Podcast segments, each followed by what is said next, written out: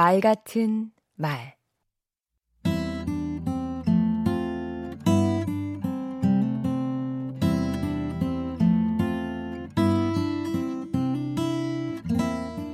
안녕하세요. 강원국입니다.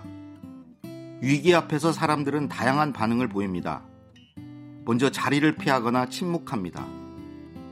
딴청과 모르쇠, 궁지에 몰린 타조가 모래에 머리를 쳐박고 있는 격인데요. 해결되는 것은 없고 보는 사람들 속만 터집니다.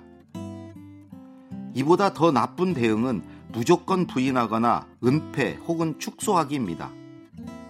또 방어 기제가 작동해서 남에게 책임을 돌려 희생양으로 삼기도 하고요.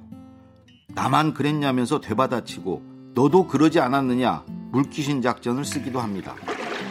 정치권에서 주로 사용하는 방식이죠. 그렇다면 위기에는 어떻게 대응해야 할까요? 우선 허둥대면 안 됩니다. 침착하고 냉정하게 공식 입장을 준비해야 합니다. 입장 표명은 빠른 게 좋습니다. 언론은 특종에, 사람들은 정보에 목말라 합니다. 그래서 어떤 기자들은 추측이나 당사자에게 불리한 증언만으로 기사를 쓰고 에스엔에스에서는 루머가 양산되지요. 정보 공백이 길어질수록 거짓도 위기도 증폭됩니다. 가장 중요한 건 사실입니다. 그러나 사실만이 전부는 아닙니다.